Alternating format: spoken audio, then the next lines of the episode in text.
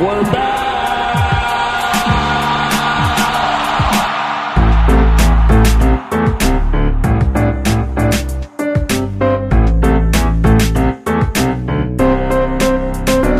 give me another beer.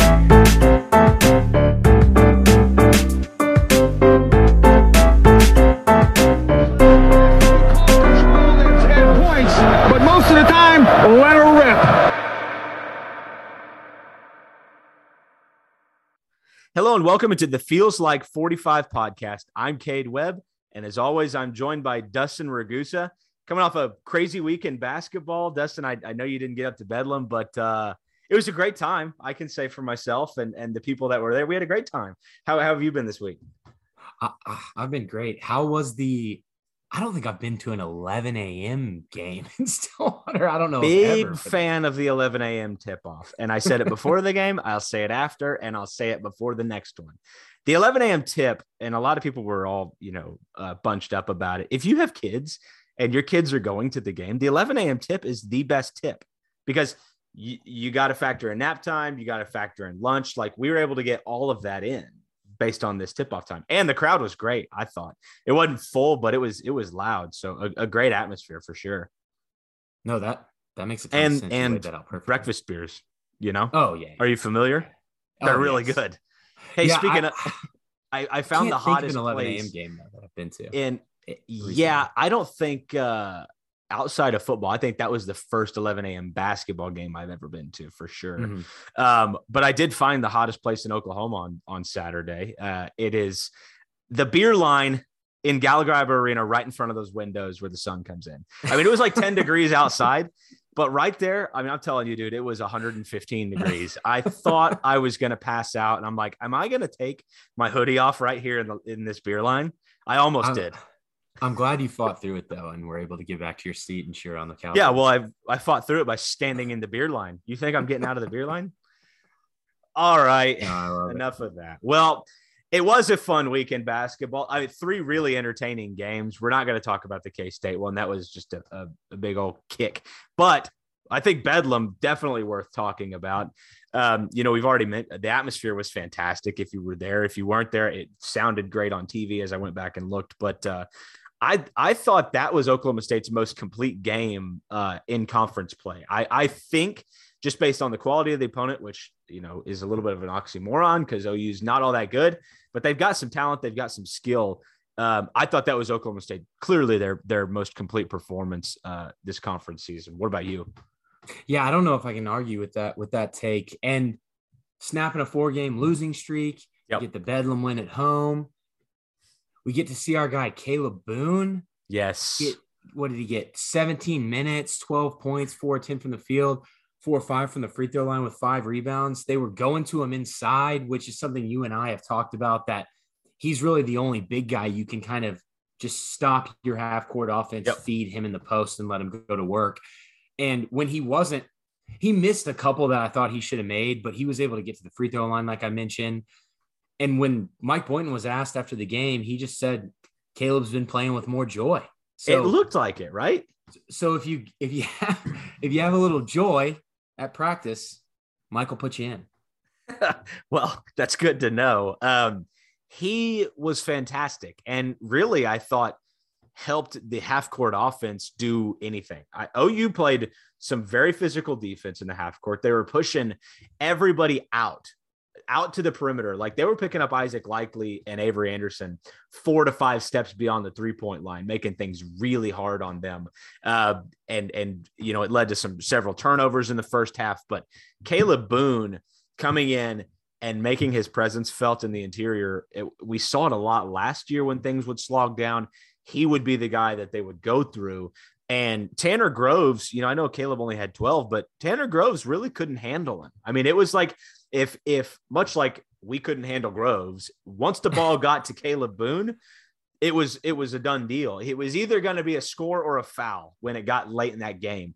Um, and I thought it was great execution from the team and great on the coaching staff to say we're running through Kalib, regardless of how the season's gone for him. This is what we're doing, and I, I love that they did it that way. So do I. And Cade pointing that out, he had the highest usage percentage on the team, 20.1%. That Sheesh. has to be the first time all season a non-guard has I, had the highest. I was just thinking that. What's the highest usage rate for Kalib Boone in his career would be my my my follow up question because that is that is high. and and it wasn't just on the offensive end. So they have him at 8.2 net points. So what they do there is take your points produced minus your points allowed.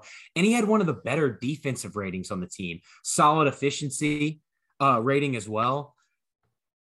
All around good game for him. And I, it was great to see that from him after, you know, we were kind of wondering why he wasn't playing. Boynton gave us some reasons why he just wasn't, you know, looking happy at, at practice. He, he wasn't practicing well. Tyreek was practicing better. And Kalib even, I saw an article on Pokes Report. Kalib even came out and said, you know, he just had a little bit more fun. He was having a little bit more fun at practice, pregame, and he came out and just did his thing. But he was a huge boost to the offense when you don't when you don't get much from Bryce Williams, who's still, you know, he's still even in the even in the next game against TCU, you can tell his ankle is just really bothering Yeah. him. You only get nine from Anderson. You get zero from Ice, who I know had seven rebounds, six assists, and was a plus 13, but I think he had the lowest, I I wrote it down, the lowest efficiency rating out of anyone who played more than five minutes, and he had negative net points in 30 minutes. You can't, you can't get that from Ice. He redeems himself in the TCU game, which we'll get to, but if you're going to play 30 minutes, you can't put up zero points. You just can't do it. But the fact that he's plus 13 when putting up a goose egg is crazy. it's wild. It's wild. It's clear, and it became clear to me over the last three games that, like, I don't know if they can win if he's not on the floor. Like, he makes some really good big time moment plays. Like even last night against TCU, there was a there was a moment late in that game. I mean, minute and a half, ball starts bouncing around, and he's the one to come up with the rebound, and then he goes and scores. And it's like, okay, that's why you have to play him. And I know it can be a black hole on uh, when he's got the ball on the perimeter, but it, it's just those little heads up plays that mean so much. And then, I mean, when the box score shows seven rebounds, six assists, zero points, but you're still plus 13. It's like, I don't even, I didn't even know that was possible. That's, that's got to be hard to do. Yes, if you have if you have more floor spacers, I think we're talking about Ice being you know the key to this team's record. It, Hmm. A true shooter more guys somewhere. that could shoot, yeah, to open up the lane a little bit because that's what he does. And he was able. That's why last season, you know, with Cade Cunningham taking a lot of the attention and Avery Anderson taking a lot of the attention, Ice is kind of able to do some other things. You know, we saw him kind of get open in the post on smaller guys. There were just more room for him to do what he does best. So we'll talk about it in the TCU game. But again, going back to just this one, I know he was, I know he did a lot of stuff, but he, I just not getting to the free throw line and zero points. You can't have that from him. And like I said, he redeems himself later, but he did move up in this game and a tie for sixth all time in assists at Oklahoma State. That's pretty impressive. You know who's really started to show up a little bit after, you know, after going AWOL for most of the season? Mr. Rondel Walker. He's he's played really, really well. And I know he only had five last night, but that's at- coming off of 11 points in Bedlam and 18 against Kansas State and seven against Florida. So clearly something's starting to click there for Rondel. It hit a huge three at the end of that game to really kind He of looks confident in his shot. He's not taking a ton, but it looks confident. Like he gets the ball, he doesn't take a dribble, he doesn't sidestep, he just fires it up. Well, and when he does dribble drive, he's as good as it gets eh, on on that. I mean, he is so fast and strong going downhill. Um, he he's tough to stop. But now that he's got you know what seems to be a confident jump shot, um, I love it. They need more of that. You know, last night against TCU, you saw Avery Anderson too. His jumper, you know, again, the, the name of the game this year has been consistency and being able to count on the same guy every night. And they just like Kalib Boone gives you 12 against against OU and and disappears against TCU. I know he had a great dunk, but uh, really didn't do much of anything. And then you look around at Avery Anderson, who had 34 against Iowa State, and like I think it was three the the following game. So So nine. yeah, so Didn't have like nine points in a row?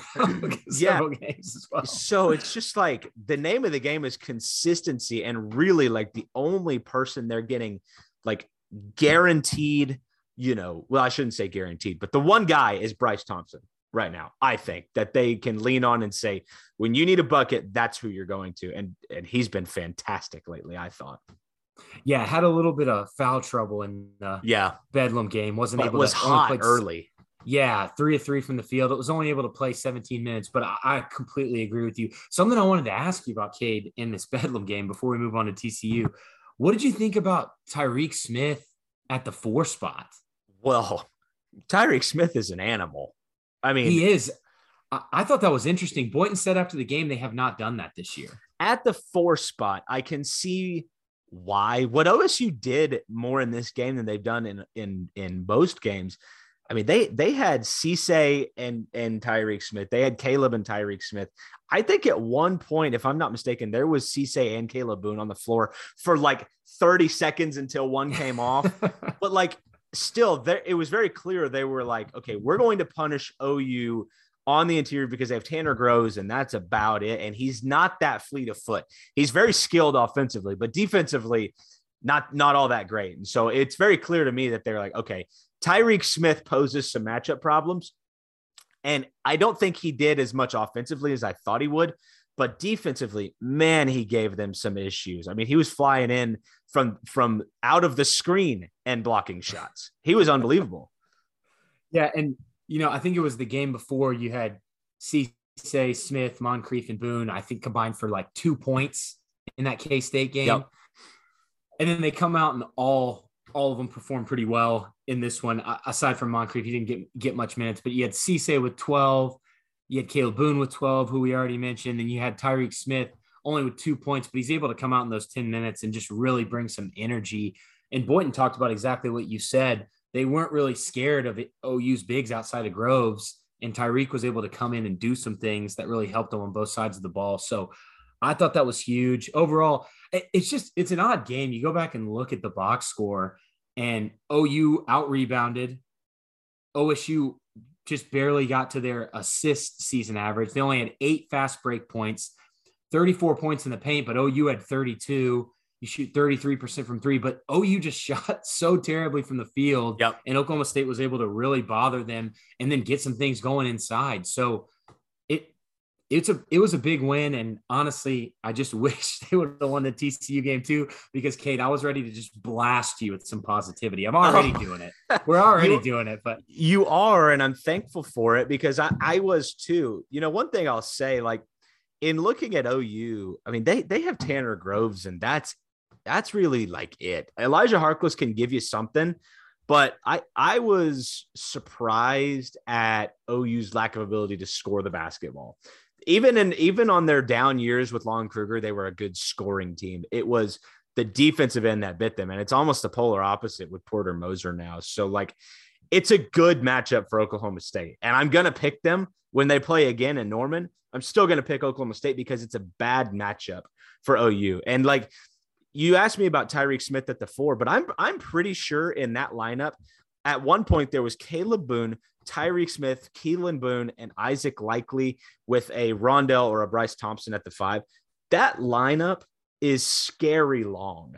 That would give most teams trouble, but a, a, a team like OU, where you've got Elijah Harkless, who's probably six four, six five, uh, Umoja Gibson, who's even smaller than that. They just they're not a very big team, and I think that's what Oklahoma State really was able to kind of uh, give them issues with. I mean, Keylan had a great game. Kalib had a great game. All their long guards had great games. yeah, I completely agree. And we we see kind of the opposite happen. Yeah. Well, TCU's got some good guards. yeah. So very anyway, great game, great win. Um, and you're right. You know, I, that that you're right that you know you would have loved to see a win against TCU and, and carry some momentum. But I'll ask you this: Does the postseason ban not totally just drain any sort of like mystique from these games? Like even Bedlam, like that's what like throw that one out the window. But a TCU game, for example, where you know in a normal year, Oklahoma State's four and six in the Big 12. It's like, okay, that's a must win game in a non postseason ban year. You go win that, and now you've got another quad one win. Like things are looking real spicy for you, but it's just another game last night. Yeah, and I, I know it's obviously tough for the players, and just even as a fan watching on TV, not that anyone should care about the fans' feelings. But you know, on the broadcast, they're talking about TCU. You know, they need to win this one. OU, they need to win this one, and it just hurts to hear because Oklahoma State, you know, they want to win this one, but do Yeah. they need to win it? That Yeah. you know, Yeah, it's weird. Lot, there's not a lot. I never want to do this season. again. I never want to Yes. do this again. I completely agree. But but you're right, and it's tough. I'm sure it's tough for these guys to kind of build any momentum game to game. You know, what are they what are they building up to besides just kind of finishing the season on a high note? You beat OU, you come out and play a TCU game who's able to kind of just dogfight with you the whole time. And it's just got to be tough on morale to kind of for especially for Coach Boynton to get these guys going. But he talks about it after the TCU game. So watching the video Marshall Scott posted from PFB about it's on him to get these guys motivated and everything. But I bet it's I honestly bet that's really, really tough this season. Yeah, I, I think it would be. And like, I mean, you look at TCU, I, I think let's just get into it. They, I said this about Iowa State that Iowa State's guards, you know, it's three to four deep and they can all give you 20. Well, TCU did that too um, with Elijah Miller, Chuck O'Bannon, Damion Baugh, and Eddie Lampkin. I know Lampkin's a uh, post player, but still, you know, you've got 16 points from Elijah Miller, 19 from Chuck O'Bannon, 10 from Lampkin, and 15 from Damion Baugh.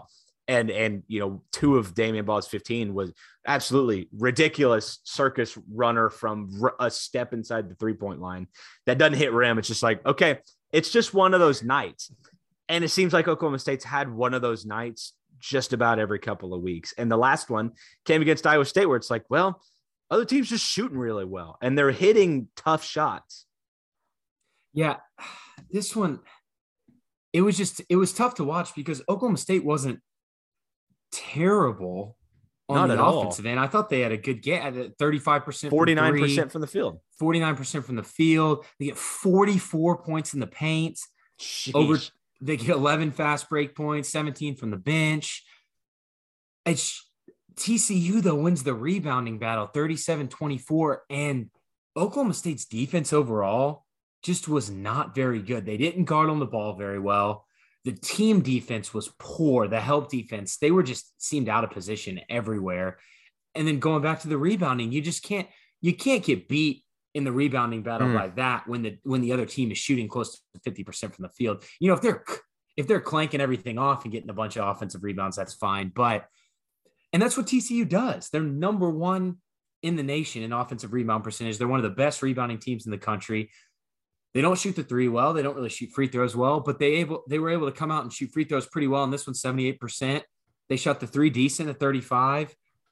And they stuck to their game with rebounding. And Oklahoma State just did not look like the Oklahoma State team we've seen this season, especially earlier this season on the defensive end of the floor. No, and TCU absolutely cooperated. They turned the ball over 17 times. Yeah. You know, for, so for what Oklahoma State lost on the boards, it's almost like a wash because of the amount of turnovers that TCU had. Oklahoma State only turned the ball over 11 times. Um, but yeah, I mean, plus 13, minus 13 from Oklahoma State's perspective on the boards is is terrible. And you're not going to win many games like that. And when you've got Lampkin in the middle, man, I mean, he is big and skilled enough. Uh, that's how I'll put his game. Like he's big and skilled enough to get give him 10 points and give you a lot of problems to where your entire defense has to really crash hard on him and move him off the off his position to get a rebound. And they didn't do a great job of it. He pulled down 12 rebounds last night.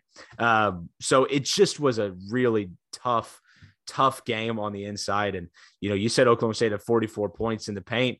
I mean, likely had what 19 of those, 17 of those. I think all 19 of his points Yeah. came in the And that's where they should come from. Well, let's be clear. That's yeah. that's where likely's points should come from. But uh, yeah, it was just, you know, n- again, not balanced enough. You got some from some. And again, I just think the rebounding killed Oklahoma State in this game.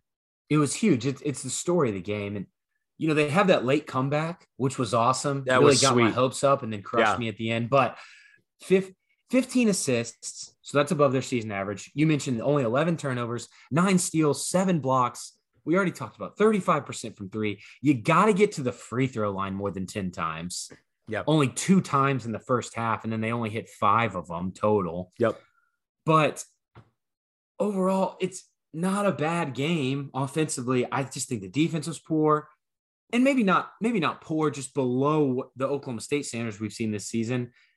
And then you can't get beat like that on the boards. But I, I thought they should have won this game. Also, with Bryce Williams, he's obviously still really hurt. I know we mentioned that already when we were talking about the Bedlam game, but he's not he's not giving you much of anything out there. No, he he was objectively bad last night, and there were a couple what looked like to me effort plays. But again, if he's injured, that's one thing. But um, a couple of offensive rebounds that TCU was able to pull down that were just killers.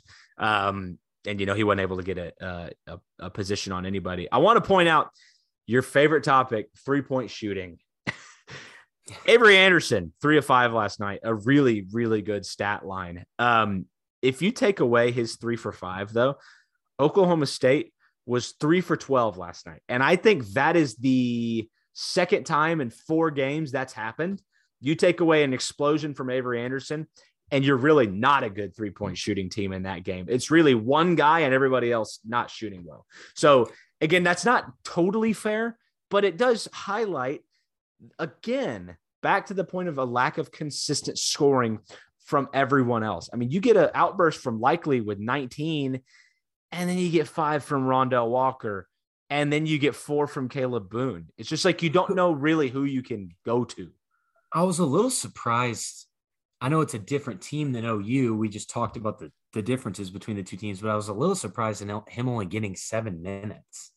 It's a little strange, but like thinking about that matchup in particular, would you rather have Cisse or Boone on on Lampkin? Yeah, I mean that's that's true. I That's I true. I get it. And Lampkin was able to stay in the game for 28 minutes. Like it's not like he was coming off. I mean, I think Tanner Groves only got 23 minutes against Oklahoma State. So, uh, and actually, I'm going to go double check that and probably uh, say I was wrong, but I felt like Tanner Groves was coming off the floor quite a bit. He had 30 minutes in that game, so I apologize. But Lampkin was just much more of a physical presence, uh, and so I I can see why they went with the Cisse, who doesn't get moved off the block as easily. But again, I think you're splitting hairs with those two guys in terms of strength and physicality. So um, I think they probably went with the guy who just gave him a little bit of an edge. But he had four fouls, so it's clear that like he was in there to get physical with Lampkin. So Mhm. Yeah, I completely agree. And if Moncrieffe is that was that two games in a row zero? yeah, two games in a row was zero, and I actually wanted to And he talk- only played like a couple minutes in the OU game, but he got 11 here. He's got to give you something else. I actually Came wanted to and got a talk to you about this. but he is his role on what what is his role right now? And i mean t- two minutes of playing time in bedlam 11 against tcu is this as simple as mike boynton is just tinkering with the lineups to to fit matchups? He's done this in the past and this just may be the way he does it. So when we sit here and we're like why'd kalib boone only get seven? Well i to me you, it's interesting if you just look at the floor and then you look at the game before that and then the game before that and it's like there's really no pattern and i think it has to be because of matchups yeah, yeah, I agree. It's it's weird because I think some of these guys need a little bit need minutes to get into a rhythm. moncrieffe especially a big thing with basketball players just in general eh, with any with any athlete so it's kind of tough some of this inconsistency and maybe that's why we see some inconsistency in the scoring and just different maybe things. so. oklahoma state seems to be a roller coaster game to game and all these different statistics we bring up but yeah tough loss. They got west virginia saturday. Yep i'll be there. That'll be a good one. I i i'm going to take oklahoma state in that one. I know i've been down on them I- i don't think i've picked them in a game yet uh like on this podcast because i don't think maybe we predicted bedlam but regardless i'm picking them. That's going to be a big game for them Yeah, I don't think I want to say Bryce Thompson didn't get a ton of run in that game. Pretty much everybody right. had a tough night. I think Anderson was like three at 13 and had a bunch of turnovers, like four or five turnovers. i remember that game being extremely frustrating Yeah, it's, it's like 70 to 60 or something like that. I, I I think I agree with you. I think Oklahoma State can get the win against West Virginia at home. Yeah, and the reason I say that, Kalib Boone has given them problems in the past. Avery Anderson has been a thorn in their side too. Um, at home on a Saturday afternoon, I bet it's a good crowd again. I'm going to take Oklahoma State, um, which, by the way, speaking of crowd, I know I'm bouncing around here a little bit. That game against Be- in Bedlam was like the biggest outside of football. Like that was the biggest crowd Gallagher Iba Arena's probably had in two and a half years since the start of the pandemic. That's awesome. I didn't That's even awesome, think about yeah. it till it was over. I was like, oh wow, there was like twelve thousand people in there. That was, was pretty sweet. It was uh, it was kind of an old school feeling. And my, my daughter, man, she had a blast. It was pretty cool to watch. So That's so cool. Um, I was just looking, Cade, at West Virginia while you were talking. You know, after they beat Oklahoma State, they lost their next seven games, what? and then they beat Iowa State on Tuesday. How did we, how did I not know this? Yeah, so this is showing losses to Kansas, Baylor, Tech, OU, Arkansas, Baylor, and then Tech again. We So broke West to Baylor, Virginia. twice to Tech. we broke them. That's wild. I didn't We put something on literally just film. We just couldn't do anything about it. so we got to get the win. They can't have. They Oh, that's lose seven, beat Iowa State, and then beat us again. So I, I think they win it though. I think you're right. I think what we mentioned, really bad offensive night from Oklahoma State last time, a bunch of turnovers. I think they can pull it out. These games weren't even all that competitive, Dustin. Like I'm I'm looking at some of these scores. These are 9, 10, 11, 12 point games that they were losing. You know, the closest one being a, a four point loss at Baylor. Um, yeah, that's interesting. That's I'm sure you know Bob Huggins not too pleased about that, or the folks in Morgantown. They they like their basketball quite a bit. So anyway, I think Oklahoma State still matches up well with West Virginia. It's just a matter of I know I, they had problems, you know, with with turnovers in the last game. They had problems on the boards.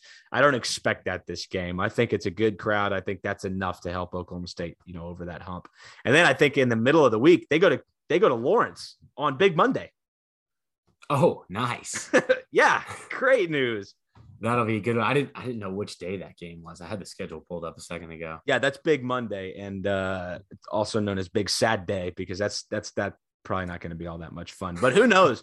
Oklahoma State has success in Lawrence more than uh, more than many. But anyway, How Dustin, many, Cade, how many how many wins do you think they get the rest of the season? So you got West Virginia, you got at Kansas, you got K State at home, Baylor at home, Bedlam and Norman, Iowa State away, and then Texas Tech at home. How many of those do you think they win? I know you said West Virginia, I have three on my hand right now. OU, and I have West Virginia, Iowa OU, State? and Kansas State at home. Kansas State. Okay. But the one that's on the fence for me is Baylor next Monday on Big Monday. I thought Oklahoma State, again, it's all about matchups with this team. Like you get the right team in front of you and they can beat anybody. And Baylor, for whatever reason, I, I felt like that game in Waco was not fluky and they match up well with Baylor. They've beaten them twice in a row now, if if you remember. Uh, so to me, it's a good matchup. I could see four, but man, I'm not going to get greedy. I mean, I could see them beating a, a Baylor or, or a Texas Tech at home for sure to to cap off the year. I can see that. I can't believe it's already almost uh, over. Can you? It's wild. It it's just weird that it's gonna just end abruptly right at the end of the regular season. with nothing to do in Kansas City, which by the way, Big 12, we're not going to let that go here on this podcast. They had a chance to do the right thing, let us at least play in that tournament, and they couldn't do it. Bowlesby spineless. So that says a lot. Um, but anyway, it is going to be weird and it's not going to be all that much fun. But March Madness right around the corner and uh, can't complain about that this time of year. So Dustin, anything else on basketball? What's you, you did you did you make a prediction? You said Oklahoma State's going to get the win. Yeah, I think they win at West Virginia. And I like your I like your picks for the three wins. Okay, Dustin, thanks for the basketball breakdown. Let's go ahead and take a break and hear a word from one of our sponsors.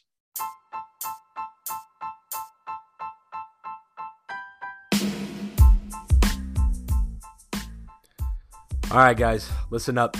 Sponsor on the podcast, Home Field Apparel, is absolutely crushing it. If you haven't checked them out yet, you absolutely need to. I mean, they are leading the charge in premium vintage coll- collegiate apparel right now. Uh, I mean, they are offering vintage college sports t-shirts, sweaters, hoodies with over a hundred schools available, and I mean, they're adding new ones all the time. This is the perfect gift. Uh, home field apparel for the sports fan, for the college sports fan. You got to go check them out and use our promo code FEELS12 to get 15% off your first order. And of course, all orders over $100 get free shipping as always.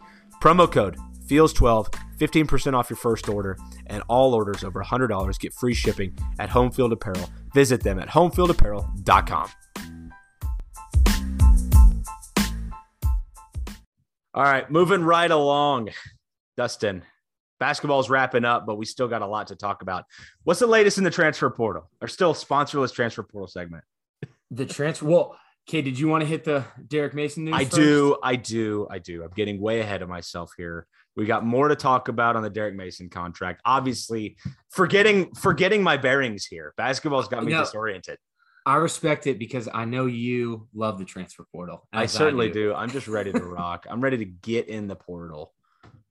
I didn't mean to. I didn't mean to throw a wrench in that. I just that's what I have next on my notes, and you were going to throw me off. So Yeah, well, I can't do I can't do that. If I throw you off, then then that throws me off, and then our listeners suffer because of that. And we don't want that. So, Cade, we said, or I said, I thought it was going to be somewhere in like the 1.4 to 1.7 range. So either right below Yeah, you did say 1.5 that. he had at Auburn or a little bit above. And he comes in at 1.1 million. Two year deal for Oklahoma State's new defensive coordinator, Derek Mason. Cade, your thoughts? well, what it says to me is Auburn's not a good place to be right now. I don't know Bryan Harsin. I don't know the type of ship he runs, but uh, Loser. yeah, seems like things are not going well there for for several reasons. I'm just And- kidding. I have no of- of- yeah, several reasons of which there are many that you can Twitter search. There's a lot going on there, but uh, for for Derek Mason to resign and then take a pay cut is interesting. There was a big a big conversation about this on Twitter last week of like, oh wow, Derek Mason took a pay cut to go to Oklahoma State. What does that say about Auburn? Like, I know it's that's that's what I just said, but on the other flip side of this coin, Oklahoma State's a good place to be right now. They've got returning talent. They're gonna make another run at a Big 12 title. So on one side of the coin, I agree with with that narrative of Auburn's got something going on, but on- on the flip side of that, it does totally discount what Oklahoma State's got returning the opportunity that Derek Mason can can take at Oklahoma State. Um, I think they got one heck of a deal. I completely agree. It it and it's still it's not like 1.1 is a low number. That makes him the highest paid assistant in Oklahoma State history, I believe, is what I saw. I think that's right. so at 1.1 million. I also saw Pokes report reported that all of the football staff uh, should be getting raises across the board. I saw there may be an exception with Kasey Dunn, who just had since he just had that promotion to offensive coordinator, but we should hear something after the uh, Board of Regents meeting in March. So that's Is the- cool all across the board there for the raises. Yeah, is that restoring the pay cuts that were given, or is that already has that already happened? I'm sure that's already happened. The I pay cuts due to I- COVID. Yeah, I believe that's already happened. Okay. I believe this is something additional on top, but Good. it's I- I think it's awesome. Like you said, I think Oklahoma State got a huge, huge bargain here, a great deal for a solid coach. I would expect that he's probably only here two years. That's kind of what you and I talked about on the rest of the podcast. But you get a guy in who has a ton of experience calling plays at the defensive coordinator position. You get someone that can come in and recruit really heavily for two years, who's been in SEC living rooms, knows what he's doing, had to recruit in SEC country at Vanderbilt and was able to still bring in some big time players on the defensive side of the football and honestly the offensive side. And he was head coach, did his thing at Auburn. I think it's going to be awesome. I think he's going to come in. I think you and I, I, I believe, both think that Joe Bob is next in line after that recent move to linebacker coach to kind of take over from Mason when Mason Yep. Heads out after two years or however long it is. So I think I think everything's just kind of working in place, and I, th- I it's awesome. I, I just thought it was an awesome deal all around. And I think it was a listener that brought that point up about, you know, moving Joe Bob to linebackers. And I didn't ever think of that. But as time has gone on, I've like I'm falling in love with that idea of Derek Mason. You know, if he uses Oklahoma State for for a you know an opportunity to become a head coach again, you can't I can't knock that. I mean, I get it.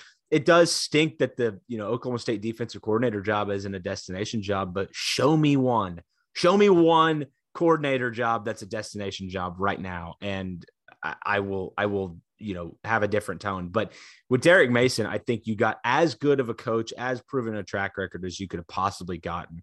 Um, and and it's a no doubter to me that even if you get one year out of him, even if you get one year, the impact that he's going to have on the coaching staff, on those recruits, is going to be felt. I mean, he's got NFL experience. I mean, it's it's a big deal. Yeah, I'm really excited. I'm excited to see how much the scheme changes. You know, you and I talked about how we we've heard that he's going to use a lot of the same terminology, a lot of the same play calling style. So we'll see how much it really changes. But it's it's going to be a fun ride, I think, on the defensive side of football. And I'm glad they were able to lock him in at 1.1. I know you said he's going to use a lot of the same terminology and scheme. Do you think he's going to like act like Jim Knowles? Do you think he's going to like walk around with a cigar humidor in his hand and, and talk like, you know, that ain't it, bro? Do you think he's going to do all that? I don't think I think Mason has just too much energy inside okay. of him. I know okay. Knowles at practice is a very energetic, loud guy, but you know, after the games and in his press conferences, he's a little bit more laid back. And I don't think Derek Mason can do that. He's just yeah, got too no, much fire. It seems like it. We've already played. You can't turn bite. it off. We already played the soundbite earlier yeah. uh, a couple weeks ago. Uh, you, he really doesn't seem to be able to turn it off, and he's got swag too. He's he's a well dressed man. I I can appreciate that. So um, anyway, I'm I'm all in favor of it. I'm in, I'm interested to see who and what type of player he recruits on the defensive end. Do they start taking shots at higher end players? You know, higher end in the terms of, of stars, of course, but like, or do they continue to recruit these, you know, diamond in the rough, like a Collin Oliver type of of player? I'll be interested to see if anything changes on that recruiting front. I doubt it, um, but it's still something to look at, especially when you get a name like that on your coaching staff. Agreed, and it'll be fun, kind of to your point, to see the the development if it changes, if it kind of improves any with the defensive backs, especially with a lot of since there's a lot of younger guys, the Korie Blacks, the Jabbar Muhammad's, the Who Beemans. They've the all taken great steps already. Like the yeah, development with, with there is impressive. With Duffie, yeah. So it's you got two great coaches in there. You got a new a new brain in the room. So we'll see I don't know how much he'll, you know, be able to focus on the defensive backs, but I think it could really I think it could really benefit them as well, especially that coaching clinic I watched. He was all about defensive backs. So yeah, I, I can't wait. It's going to be fun. It's going to be a fun football season. I, I am, uh, I'm already missing it, but shoot, we're already halfway through February nearly, and it's going to be here before you know it. It's going to be the real off season. I mean, we're going to be getting into the dog days of summer soon. So I can't wait. We're going to be breaking down the roster. It's, it's really going to come quickly. Um, and for the podcast, like I'm ready to get back into that groove. I know you are too. Oh, so for sure. It's going to be fun. And I, I, meant to say, like, don't fast forward through the basketball stuff. Okay. I yeah. know it's tough right now. I we know, know some people tough. are doing it. I've heard, I've heard some rumors. That, we know Alex Fuller's doing it. I'll call I, him out. you, you know him better than I do. I've, I've heard rumors people are fast forwarding through basketball. If we could do that, we would, but we're not going to. Okay. Hey, look, let's stick it out. Fast forward through the entire podcast if you want, as long as except the ads. Except click on it. Yeah, don't don't fast forward the just listen to the ads, fast forward through everything else, give us a five star review, and give us that click, and I'm fine. Yeah, and follow on Twitter. That's all. Those five yeah. things you can fast forward through through anything. Just boost our stats. Yeah, make us feel really good and pretty for sure. Um, now, Dustin, anything else on Derek Mason? I, I don't have anything else. I, we'll we'll dive into them more. I'll mention at the end of the podcast our plan for next week, so we'll be diving into them a little bit more. But I think that's all in the contract I've got. Okay, now we will get to the sponsorless transfer portal segment. And here's where I would have played your jingle. I would have hit the button and we would have been, you know, listening to your song. And now we would be talking about the transfer portal. So, Dustin, what is the latest in the portal? I think my song is going to be like a it's it's like a little rock rap, like maybe like a Jay Z Linkin Park collision course. Oh, style. Oh, see, I was thinking something completely. Are you familiar with Bluey? Have you have you watched much Bluey yet? I know your, what it is, but I have I have not. I'm not in the Bluey world. All yet. all the dads of toddlers that that listen to this podcast, of which there are many, uh, I think of the the jingle that we would have played for your ad as the Bluey theme song. So yeah, just just know that i like that I like your style though, Dustin. It's a little bit like I was trying to think of the a little bit darker. I, I like that. but Okay, serious, serious though. Back to the transfer portal because it's transfer portal serious. Let's get serious. Yeah. It's very, um, very important stuff. So, Cade, not a lot of updates on the guys who they have offers out to. We'll run through them again. We've got Prince Pines, Sam Houston transfer, played at Baylor, played guard at Baylor. Uh, from originally from Louisiana, he's got two years el- eligibility. I know Mississippi State's really interested. I believe he's planning to take some visits. I don't see I don't see a decision coming super soon from him. I could be wrong on that, but I don't see anything coming real soon. We've got Dorian Hinton and Lance Robinson, the two Middle Tennessee guys. Hinton was the one who played left guard. Robinson played left and right tackle.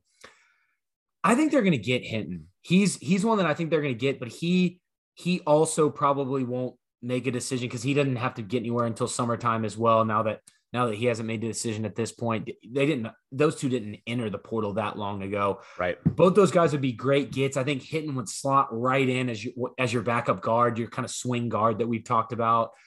But I think out of those two, I really like Hinton. Both would be great. Um, but I again, I, I'm not expecting a I'm not expecting anything anytime soon. I think these guys are going to take visits in the spring and then make a decision after that. So if it's a little bit sooner, that would be great. But they're not going to be playing and practicing in the spring anyway. So I don't expect it to come anytime soon. But if, if I had to bet on one of those three, I think Dorian Hinton's the guy. And then Cade, we talked about defensive line. We didn't think they were going to offer anybody unless it was someone they really, really liked or somebody connected to Derek Mason. And what do they do? They go out and offer Rashawn Wilkins, Vanderbilt defensive lineman transfer. He's got one year left to play. Was there with Mason. Mason was uh, recruiting when he was the head coach recruiting when he joined Vanderbilt. So he's got a lot of familiarity there. And this is your Israel Antwine guy. This is the guy that you come in and plug in there with Sione Asi, with uh, with our guy uh, Tua Halamaka. That's where he would play 6'3, 310 pounds, played all 12 games last season. I've actually already cut some video. I was going to wait to see if he actually committed to put it out, but maybe I'll put it out a little bit earlier. He's the guy that plays inside 442 snaps in 2021. 189 of those were at nose. Uh, in 2020, 171 snaps with almost all of what I think more than half of those at nose. So he's somebody that can come in and play that zero, play that one where Antwine in the C played, but he can move around a little bit too. Played some over tackle as well in that three techniques uh, over in that kind of three technique area. But I really like him. I, I, don't know if you've gotten a chance to watch much of him, but I was able to watch a little bit and I watched some Vanderbilt games already anyway. So I had some notes on him from then.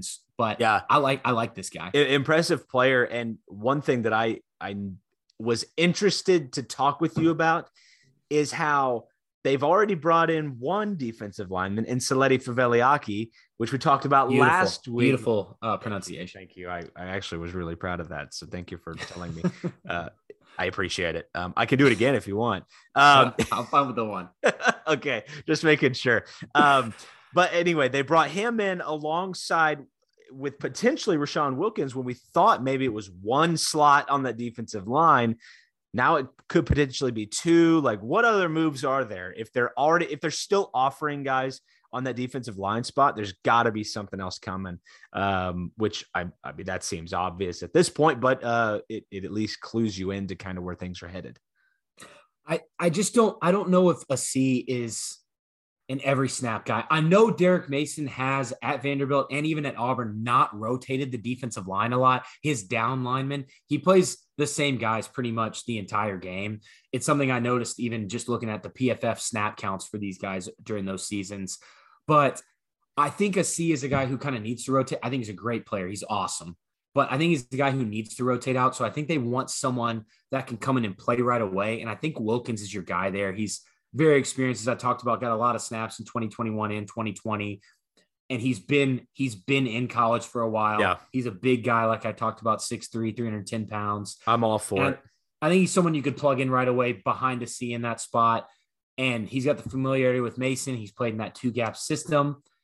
He's played in Mason's, you know, we talked about the ends kind of fitting back to the middle, back into those down down linemen. So I, I like it. I think they're going to be able to land him. I know SMU is in the mix as well. He just entered the portal like a week ago, but I know SMU is one of the big offers.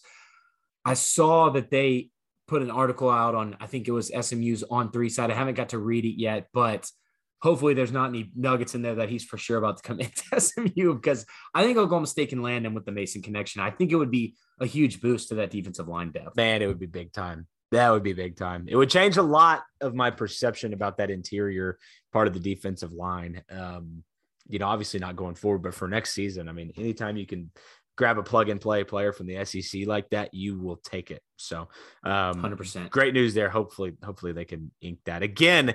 Like I know we've got a transfer portal segment on this podcast loosely, but like things are slowing down to a screeching halt in the transfer portal.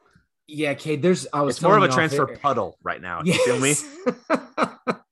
it is more of a transfer puddle. But there's not, you know, I told you guys that that Rivals transfer portal Twitter is probably the best spot to follow for new info.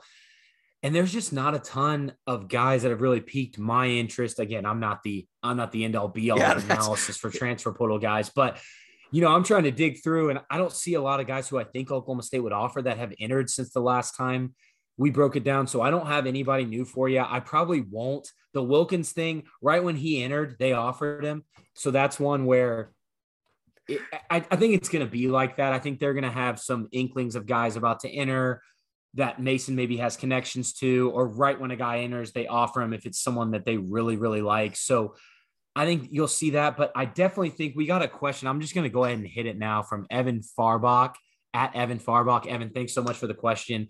He said, Will we get at least one player from the transfer portal? Evan, yes, we will. I can guarantee you that. I think it's going to be Hinton out of the offensive lineman that we talked about, and I think they can land Wilkins as well. I mean, do you agree, Cade? I do agree with you, Dustin. I'm, I'm trying not to forget this point because it, it it made me laugh as you as you were standing there, not standing. I don't know what I said. As you were sitting there talking, I'm standing. I'm yeah, you're. Dustin is standing uh, this entire podcast, no headphones in.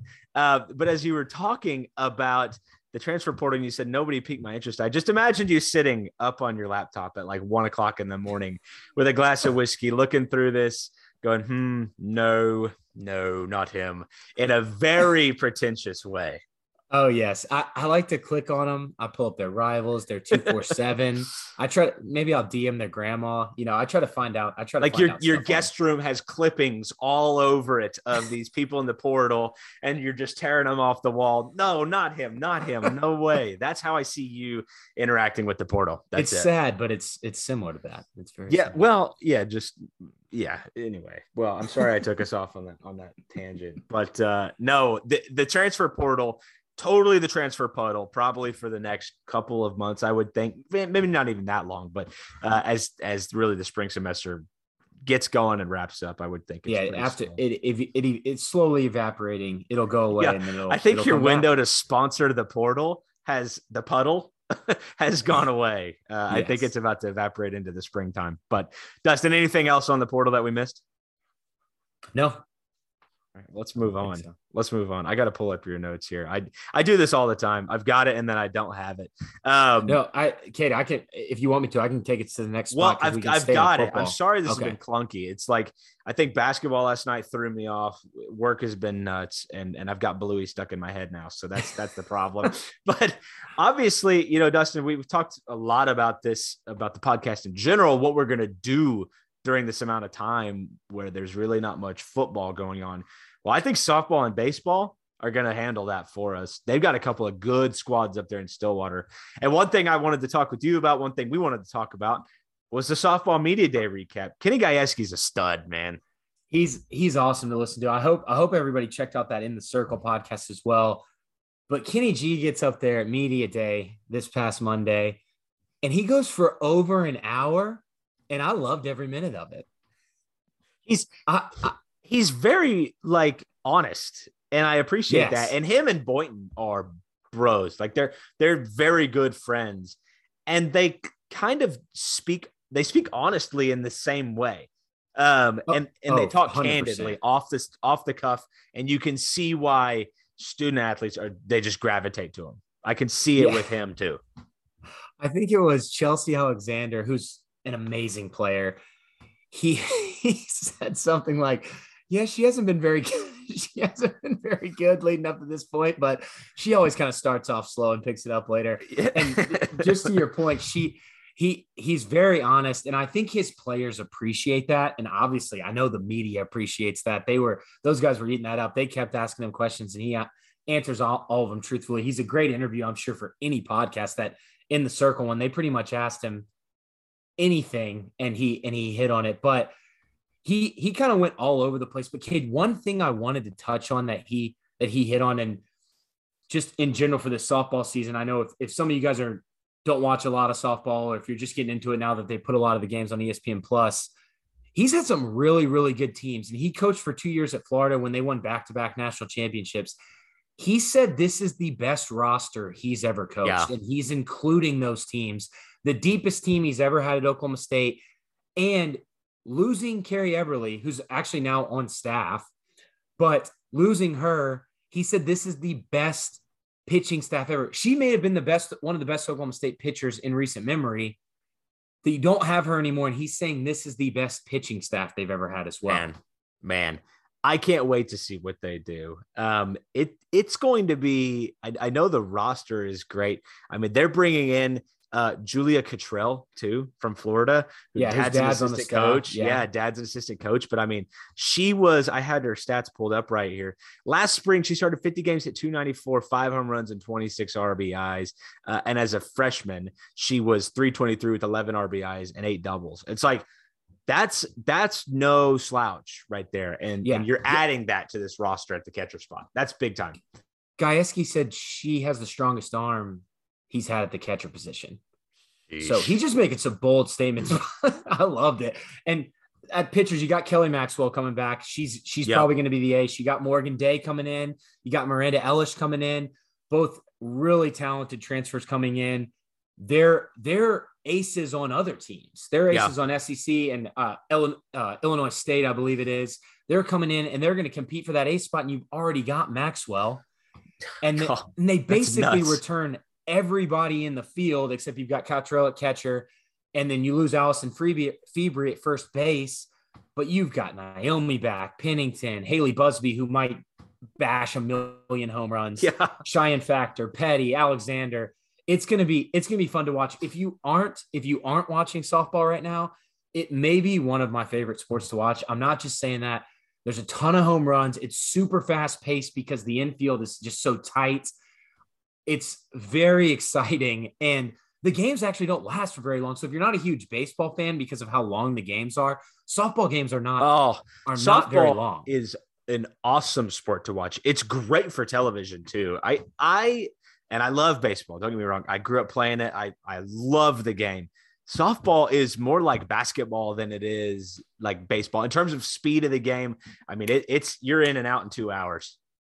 Yeah, it's it's it's fun. We went to the Fuller and I actually went to the College World Series last year. That was my first time to go, and it was a Oh, it was fun. a blast. Yes, It's it really a fun. blast. The the only other thing, Cade, the only other note I had is uh Gajewski talking about stadium improvements. They're changing up the field, uh, changing up some of the padding. I think on the back walls, they've had some issues with that. But he really he really got into new stadium and talking about how they need more seats. Yeah, he because they're did. filling it up every game, and I respect that that he's able to just kind of get a little bit heated about that. And he said it's he thinks it's coming soon, but they they for sure need it soon. And I think that's awesome. And that would be great because I know it I know it is hard to get seats to those games. They fill up. Well, and now they're in the College World Series every other year, and it's like, okay, uh, we got to do something about it. You got panels falling off in the outfield, so totally overdue. I think the stadium itself has 750 chairbacks in it, which is Mhm. crazy. I mean, and they have I- a standing room, but I mean, you need yeah, more seats. you need more seats. I mean, and I'll be up there for standing room. Doesn't bother me, but I know it will keep a lot of people away. Um, so it's definitely something that's needed. And I mean, another season of of you know really solid play, which I I, I feel like is definitely a, a good bet. Uh, would should certainly help his cause. Yeah, hundred percent. I'm I'm pumped. I'm ready. They start. They actually start tomorrow. Yeah, I who do they have tomorrow? on- It's Arizona State. They're in that uh Yeah, that's right. that tournament. They've got Arizona State, then they've got Duke on Friday, Utah on Friday, California Baptist, and Missouri State on Saturday. That's awesome. And the Arizona State and Utah games are both on Pac 12 network. I, I could see maybe another that. game getting I picked up. But yes, Fubo. Nice. yeah. So 7:30 tomorrow night Central Time. They'll be they'll be on. I'll be watching. I'm sure Cade will be watching. Oh, you know. And it. I'll be cutting some softball videos for the Twitter as well because Hey, I was doing that last year on my account, and it they're they're fun. It's just it's it's it's fun to watch, and I have a I have a blast watching it. Well, I, I can't wait. Softball is a blast. And I mean, again, it, baseball is going to be no slouch as well. I mean, I, I saw a, a preseason ranking, had him as high as number two, if I'm not mistaken. So That's why it's it's crazy. Um, it's going to be a fun spring in Stillwater, going to carry us all the way through to football season. But uh, Dustin, I mean, big win for the golf tournament or golf team as well uh, in that last in that last tournament. I think we had a, a course record shattered, if I'm Yeah. not mistaken. Eugenio Chacarra shot a 62. and he took the medalist honors at 19 under. Yeah, Oklahoma State got the win. I think that's their second win of the year. They I believe they edged out Texas Tech. So looking good. I know they're back at it this weekend, I think, in Gainesville, Florida, at the Gators Invitational. The girls are back at it soon too at the Columbia Classic. So golf they have it on the golf network a lot, the college golf, and it's it's a lot of fun to watch. But the guys are looking good this year. I think they're going to be able to make a run, but just wanted to shout out that that course record and that big time uh, team victory. So big time pro tournament coming up this weekend as well with the Waste Management Open. You're going to have a lot of Cowboys in that field. Rickie Fowler, Viktor Hovland, uh, Taylor Gooch. I, I, don't know if Matt Wolff is in that field. I believe he is. Um, but again, a big time field. Uh, and I mean, it's it's the 16th hole at TPC Scottsdale. You got to love that. So um, it's going to be fun. I can't wait to watch that tournament. It's, uh, it's actually, is it going to end? Yeah, it'll end on Super Bowl Sunday as well. So that'll be that'll be a great day of sports for sure. Oh yeah. Uh, is that it? I think that's it before we get I to think, Twitter questions, right? I think we had I think we had two more one to hit real quick. This one we don't have to go. Maybe I, I did want to ask you one question on it. The NFL Combine released their That's list right. of invitees today. So from Oklahoma State, you've got Malcolm Rodriguez, Jaylen Warren, and Kolby Harvell Peel. Cade, who do you think got snubbed from Oklahoma State? And then I'll tell you mine. They may be oh, the same. Dear, who do I think got snubbed? From? It's got to be Christian Holmes. You going with Holmes? I I really, I really think so. Here's here's my thing. I think I think all three of the guys deserve it. Rodriguez, Warren, and Harvell Peel. But I'm honestly Sills. shocked. I'm shocked that Tay Martin and Trey St- that hmm. Warren made it over Tay Martin and Trey Sterling. Not that Warren shouldn't be there. I think all of them should be there. But I just think I just think with how Tay played in the Shrine Bowl, how he yeah. practiced, and then the Trey Sterling hype before he got injured the year before was Matt. I mean, people thought he was going to go out that year. So right, the fact right. that the fact that both of them get left out, I think is a little surprising. I, I do agree with Holmes. I thought he could make it into, especially with how he played in his bowl game and how he practiced leading up to that. Um, I can't the one in Hawaii, I can't think of what that one was called, but Sills as well, because he's I heard yeah. he's been performing really well at all of the lineman camps that have been going on. So I was I was pretty shocked to see Jaylen Warren, and nothing against Jaylen Warren. He's amazing. We you know gushed over him on pretty much every podcast this season. But right. I thought I if you would have made me guess three, I probably would have had all of the guys we just mentioned over him. Yeah, I mean, I that when you when you put it that way, I I could totally agree with you. You got to wonder though. I mean, Jaylen Warren was you know almost a household name in the Big Twelve this year. Could yeah. that have anything to do with it? Like if they snub him, then they've then they've really made a mistake. It, yeah, snub Tay Martin. That's a great point. Maybe maybe understandable, but uh, you know, not not to me. I agree with you. I think that's a big time miss, um, and especially just with some of the things you and I have talked about with him, like his route running ability. Um, like those are things that translate to the NFL. You would have thought that they would have been interested in having him at the combine for sure. He's got good size, good strength, Yeah, right, right we'll see. It's so it's televised on NFL Network March 1st through March 7th. March 7th. The different position groups will go the different days, but definitely check that out. Awesome, those three got in there. I I thought if, if Malcolm Rodriguez got left off, I was gonna probably drive to Indianapolis and have some words. well, we got other business to handle in Indianapolis too. We got to stop by the NCAA headquarters. we got to go pick it that Malcolm Rodriguez wouldn't have been in there. Like we we would have had reason to get up there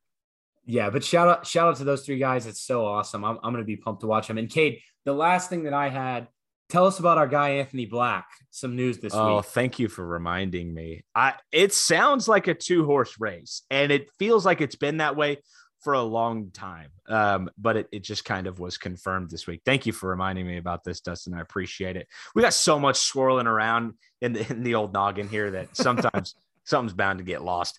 But this this is a big one. I've I've circled Anthony Black as kind of the next player that can help usher in the new era for Oklahoma State. We thought it would be Cade Cunningham. Still could be. The postseason ban is just a huge cloud over the program. Next year, it's not a problem, though. And Anthony Black is in the same mold of a Cade Cunningham. Like he plays a very similar style of game. That's his uh, NBA comp on 247. It's Sports. so obvious. it it's so obvious to me. I've said it for a year now. Watching Anthony Black, I'm like, oh, I see what they're doing here. They're they're going for him to fill the Cade Cunningham role, and he's a he plays a little different of a game. Um, probably more more explosive an athlete, not as good of a passer. Um, And probably not as good of a shooter. I would agree with that. But if you remember, jump, jumper needs some improvement. But but yeah, I, I think it's they said the same. They said the same thing about Cade too. 100%. And then he comes in and he was easily Oklahoma State's best shooter. Go back and watch Cade Cunningham's Oklahoma State highlights, by the way. I did that last weekend. You, I think we've all forgotten. I think we've all just said Cade Cunningham so many times. I think I've forgotten. Dustin, I don't know about you. I think you might have forgotten. That dude was unfreaking believable. Yeah, I'm. I'm just side note. I'm so pumped to see him in Oklahoma City April 1st when they take on the Thunder. Oh, I will little- be. I will be at that game. I might need to. try to I upgrade might need my to get seats. there. Yeah, I might Talk need to to my ticket account for manager. you got one of those? Very nice. Oh yeah, but Uh, the uh, But my point on Anthony Black, I'm sorry, I, I didn't mean to cut you off. Two horse race between Gonzaga and Oklahoma State now. It sounds like he's still entertain, entertaining the G League, which at this point every top prospect is going to be. Um, so this this is going to be a coup. What I will say, I think Oklahoma State's got the inside track here, just like they did with Cade Cunningham. They've been in on him the longest. There seems to be a really deep relationship there with Mike Boynton. you made a great point about his quote in the in the article that Mike, out of all the schools he talked about, the only coach he mentioned was Mike Boynton. Yeah, and and it sticks out. Like he talks about Gonzaga as the program. He talks about Baylor as the program and the G League about the league. And then he talks about Oklahoma State and says their program and coach Mike Boynton. And to me it's just like that does stick out. Like and you can say it, you can take that however you want, but I I do think Oklahoma State, just based on that relationship, has an inside track here. I don't have any knowledge, you know, that I'm reporting or anything, but I like their chances. And it sounds like he's approaching a decision quickly. Um, Yeah. It seems like this could come pretty soon. That'll be huge. Well, if he if he does commit to Oklahoma State, we will do we will do a full breakdown on him, and we'll set aside some time on the podcast for just that. But thanks, Cade, for that for that You breakdown. I no, no problem. And you know, one that. thing to think about as as we go through all of this, there's a scholarship reduction to consider. Not only does the postseason ban suck, there's a scholarship ban or scholarship reduction involved.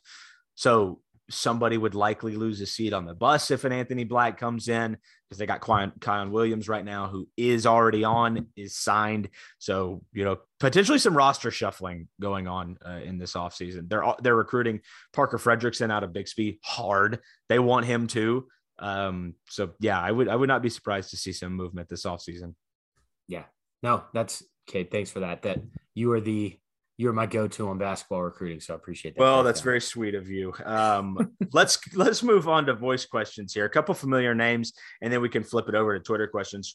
We'll start with Philip Slavin, the godfather of the 1012 network.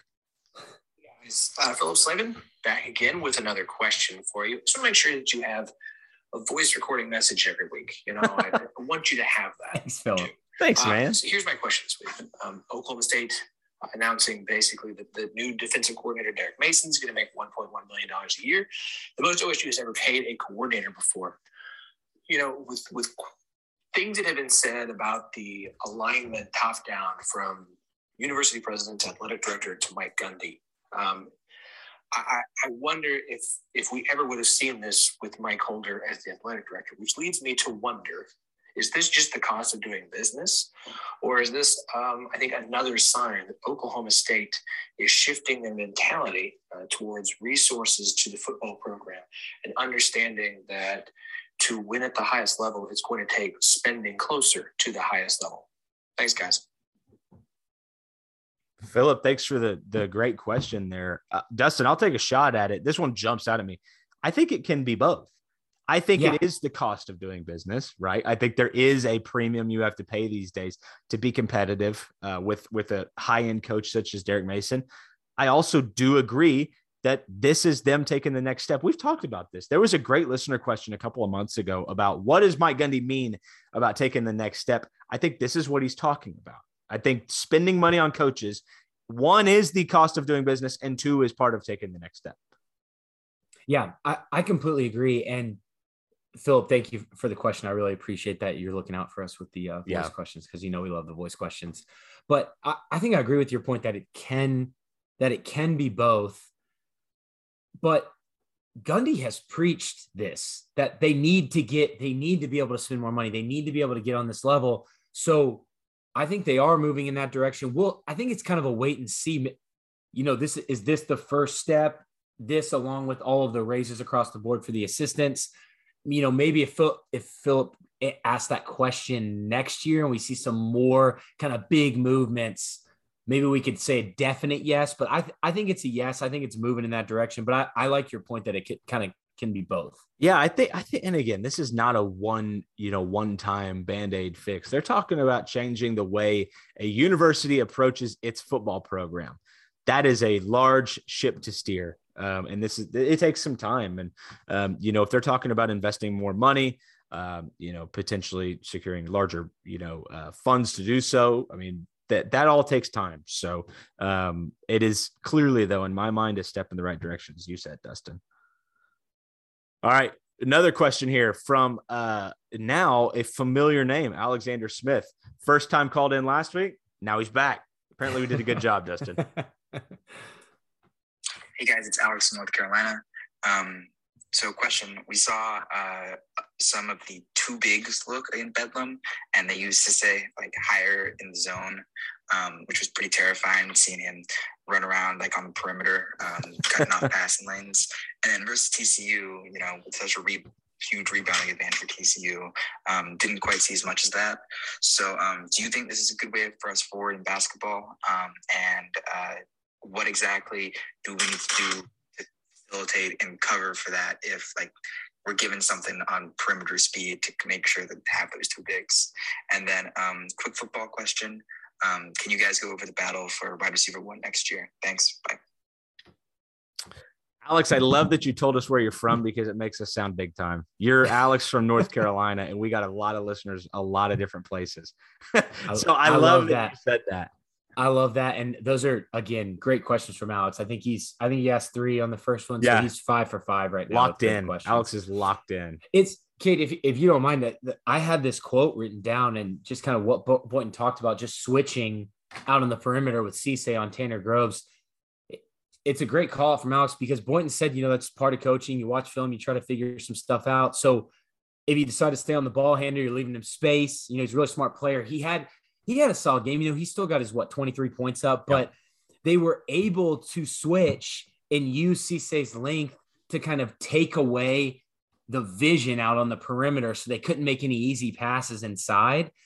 And I thought that was awesome. I thought that's just we've talked about, we hit on it recently. You know, there's been, you know, people question when when teams are losing the X's and O's from the coach, but we've seen some solid X's and O's moves recently. I know there was it, it's been a lot more focused on kind of the on ball pick and roll stuff on the on the more talented guards, but you see this here with a talented big that can step outside on the perimeter.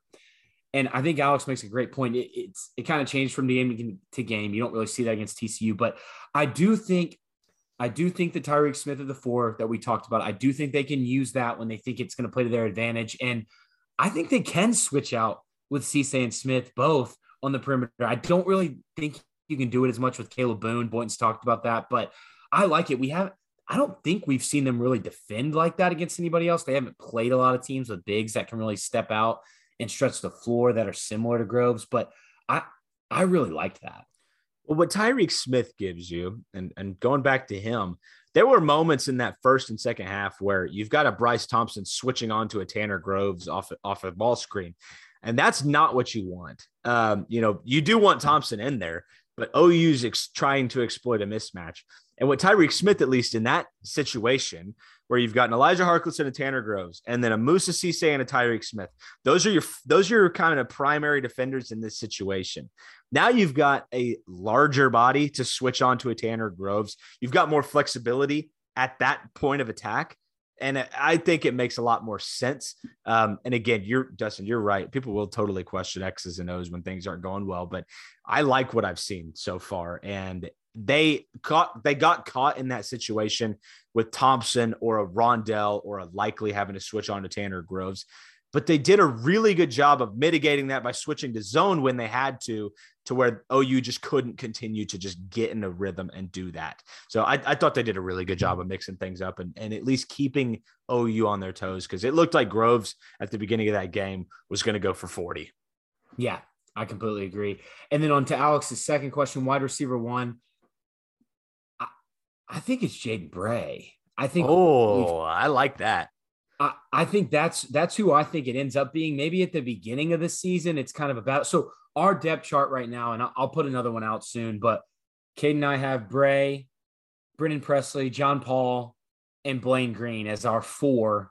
If if they were to go ten personnel, our four our four starting wide receivers with Braden Johnson, Bryson Green, Rashod Owens, Langston Anderson backing them up with the possibility, you know, of like a Shet, Taylor Shetron getting up there, but it's hard to throw a freshman in that too deep when you've got eight guys that all seven guys that have all played significant roles in this offense, and then a Langston Anderson who you know has just been chomping at the bit and had some inj- injury issues. I I don't know, Cade. Who I guess I guess is his question are we answering it like who we think's gonna have the most receiving yards or who we think's gonna have the most targets? Because yeah, I think Bray gets the ball the ball thrown his way a ton.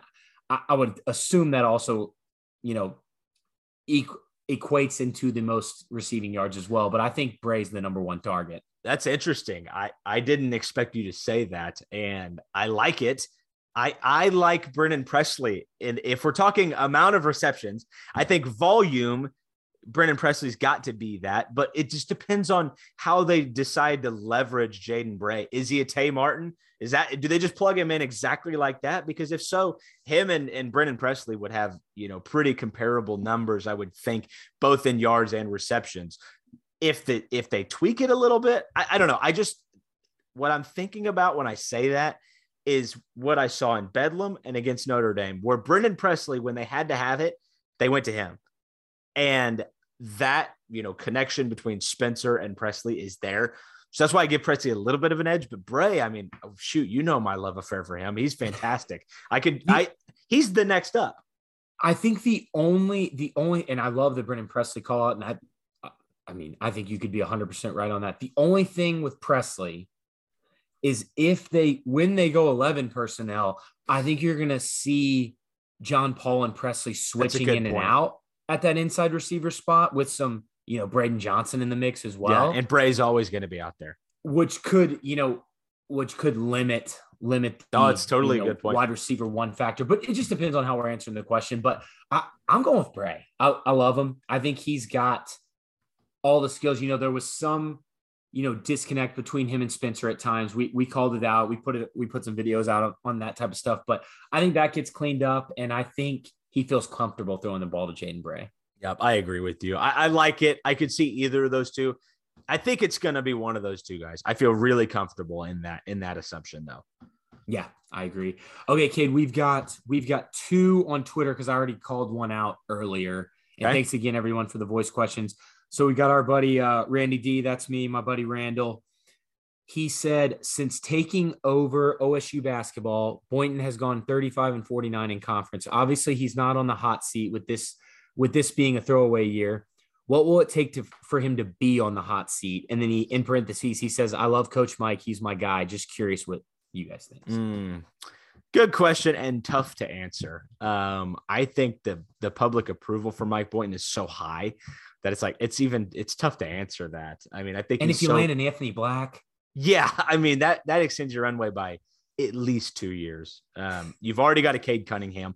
This is a throwaway year, and it's a perfect point, Dustin. Uh, and Anthony Black, I mean, that he's a one and done type of guy. He's he's McDonald's All American, and he's going to go to the NBA. But again, just like Cade Cunningham, who does he bring with him? Who like who in his circle comes to Oklahoma State with him? Um, I I don't think we're anywhere near a conversation like that, and it's tough to even go further than that for me well, because I you got to win games, but the Big 12 is so tough, and this is a throwaway year. And I think last year was the example that you should look at rather than looking at his first three years where the roster was, you know, it was it was patchwork. It was what he had, and it it again there was some looming sanctions. He's been recruiting with this over his head for five years. Now he's not. I think things change a little bit. I really do. Let me just throw it. Let me throw a hypothetical at you then to see if this would get us get us to that hot seat point. So say Black goes to Gonzaga and Boynton misses the tournament next year. Is he on the hot seat that next year? It would be close. I think people would start to stir a little bit. But man, I mean, remember how long it took them to to make a move on Travis Ford? Right. Yeah. I mean, we're I don't want to talk about Travis Ford. Well, I don't either. I'm just saying that that was a and and part of that was the contract. I, I don't forget that. Yeah, but, that's sorry. That's the part I don't want to talk about. Yeah. Okay. Well, okay. Then we won't talk about the contract. But my point is, Mike Boynton is is beloved. He he. You know, and I just don't think that's going to happen. I mean, the Big 12 is going to get nine teams in the tournament this year. They and Oklahoma State's going to be competitive this year. They're going to be competitive next year. I just I just don't see that. And and if yeah. if it does happen, then yeah, I think I think the seat could get warm, but I still think it would be two to three years out if things yeah. go bad. And no, I don't think they will. I don't I think they you. will. Uh, and the last, okay, the last one we have is from Joe Broback at Joe Broback. He says, "Did we see Spencer Sanders ceiling or can he take another step? Yeah, this is a good question. I think there's one step to take, and it's how to handle a, a defense like Baylor's. and if you can do that with with even just taking a sack when you have to take a sack and not turning the ball over, uh, that would be the next step to take. I do think we we saw a lot more, you know, positive things out of him, obviously, but I don't think we've seen his ceiling yet. No, I and thanks, Joe, for the question. I agree with you. I think with maybe with his play in some of the games this season, the really, really solid play we saw in some of these games, like in yeah. the in the second half of the Notre Dame game, just for, for like a recent comparison, I think maybe that yeah that is his his on field play ceiling. But for the whole season, we're talking about ceiling.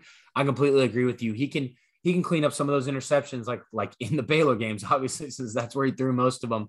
But I definitely think he can clean, still continue to clean up some of those turnovers, still continue to work on, you know, maybe getting a little bit bigger, getting a little bit stronger, getting a little bit faster. You know, just just things that you that any college football player can work on. But I think there is one more step with cleaning up cleaning up some of those interceptions.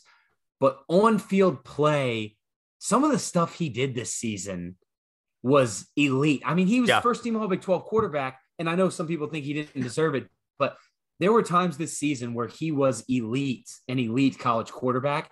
And I think that, I think if he could do that, you know, pretty much game in and game out, Oklahoma State has a shot to be really, really good next year. And we don't have to get into that convo, but just to answer the question, I think, I think there's still, I think there's still more. I think they bumped the ceiling up a little bit more, and I think there's still some room. I, I agree with you. One thing that I noticed with him too, even when things did go south, he had a shorter memory of it, at least from the way he played. Like I look even at the Big 12 title game, he threw four picks, but then he came back and took him down the field at the end of that game, and I frankly should have won. Uh, you all know my thoughts about that, but um, I mean that that shows a lot of maturity there to me too. That shows development.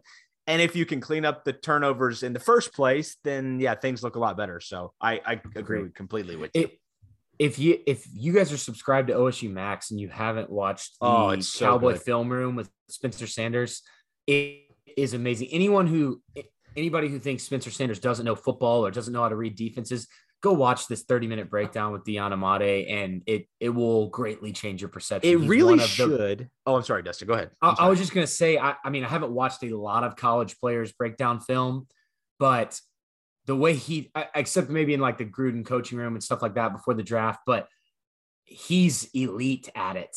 I, I could see him being a coach down the line. The way he he even explains it, even if you're not a big X's and O's guy, he even does a great job of explaining it to just kind of the, the layman college football fan that doesn't really care about that stuff. I think would still enjoy this. No doubt about it. And he is, he's quick with it. And it really should be a prerequisite. Like you have to watch that if you now have a loud opinion about Spencer Sanders. You need to go watch that. And then the next time you think about tweeting, like you you should you should have to watch that before you do it.